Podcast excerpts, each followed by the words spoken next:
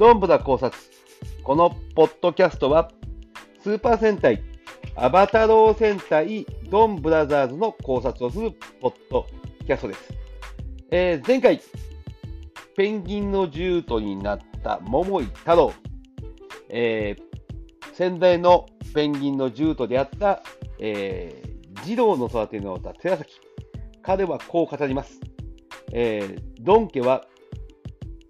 脳人に絶望した。人間を資源として扱わない、扱わない脳人に絶望したドン家は、えー、新しい希望として獣人を作り上げた。しかし、獣人は暴走し、人々を襲う。そのために、ドン家は、えー、ジュートを眠りの森に閉じ込めることにした。そして、その責任として、ドン家の者が、ペンギンのジュートとして、その眠りの森の管理をする。そのために自分の次の代であるドン家の末裔のものに、えー、ペンギンの獣とを譲るために児童を育てたと。えー、この物語の中で獣人と獣人とそして脳人と人間と触れていく中、えー、でいろんなことを学び、えー、変わっていきます。その変わったことで、えー、脳人三人衆、ソノイ、ソノニ、ソノサ、ソノザは、えー、脳人の元老院から、え、使命を剥奪され、その死、その後、その6に、えー、その役目を追い出されるわけでございます。抹殺指令が出るわけでございます。え、そのことで、え、今更元に戻れないし、人間を人間に人間に対して悪い感情を持たなくなったから、ドンブラザーズと一緒になりたい、ドンブラザーズになりたいというこの3人、え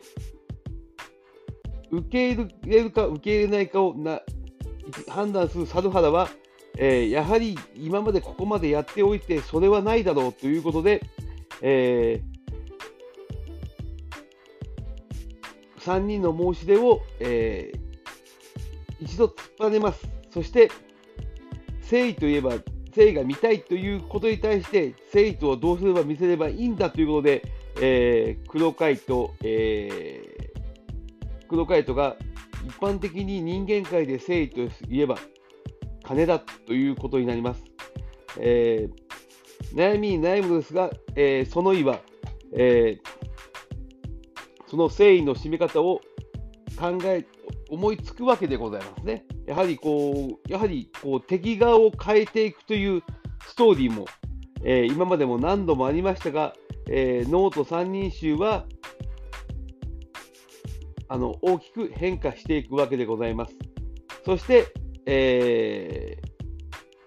ー、ペンギンの獣人としてコピーされて眠りの森に幽閉されたモイ太郎。しかし本当は、えー、獣人獣人を逆に乗っ取って、えー、柔道の秘密を探ろうとしていたわけでございます。えー、もともとそその目的であったのですが、やはり、えー、最初の頃、それがうまくいかず、そしてそこから目を覚まさすのが、えー、2の銃と美穂、夏美の銃夏美をコピーした銃と、2の銃とののとなるわけでございます。えー、私の方が人間をよく分かっている。人間はいじましいというその言葉の中に、やはり、えー、獣人である、獣人として、えー、人間に近く、えー、変化していった、その姿こそ、やはり、記事のが、えー、美穂として生活した、えー、2の獣人との生活の中で、えー、彼女を2の獣人を変えていったのではないかなと私は思います。えーまさに、えー、失敗したり、いろんなことをしたり、そして、えー、それでもまっすぐに自分のことを求めてくる、愛してくる、えー、記事のに対して、えー、人間の本質を少しずつその中で学んでいったのではないかなと私は思います。えー、最後、えー、ノート3人衆、その2、その2、そのだと、ドンブラザーズが共闘するわけでございますが、えー、銃とになったコピーされた人間たちを解放し、その意は、えー、眠りの森に入っていき、えー、許しの輪で、えー、一月になって、えー、消去した人々を解放するわけでございます。えー、2の銃と夏美は猫の銃たちに襲われ、えー、不可逆のものにと亡くなった、えー、自分も夏美の夏美を解放されたために、えー、不可不可不可殺のものとで亡くなったがために、えー、猫の銃との攻撃により、その力尽きていくわけでございますが、えー、川に移った満月の中に消えていくわけでございます。はい、その満月というのは、えー、眠りの森の入り口として、えー、カカ村にあったプールに移った満月と同じものであります。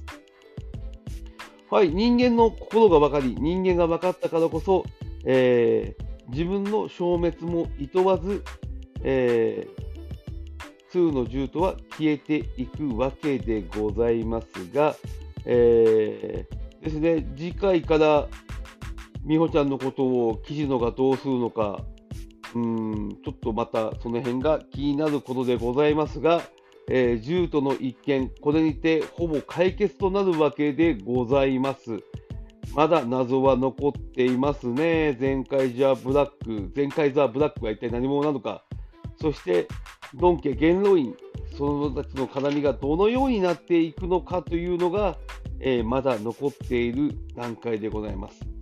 46話でございますが、1、2、あと3話。はい、49話で終わるのかな？かな？ですね。5日から新作のはずなんで、3月5日から新作のはずなんで、あと4話、残った問題、ノートと、ノートと、ノートと元老院の問題、そして、やはり元老院まで行って、その、この問題を解決していくのか、そして、えー、ドン家が作り出したものなのに、えー、ドン桃太郎を襲う村雨、えー、この村雨に指示を出すマザー、それが一体何者なのか、そして、えー、喫茶どんぶらとして、えー、今営業されているこの前作、えー、前回前回前回じゃの、えー、ご岸田海人の実家、駄菓子屋カラフル、ここも元に戻って最後、やっちゃんが出てくるんじゃないかなと少し期待をしているんですが、これがどうなのか、あと4話、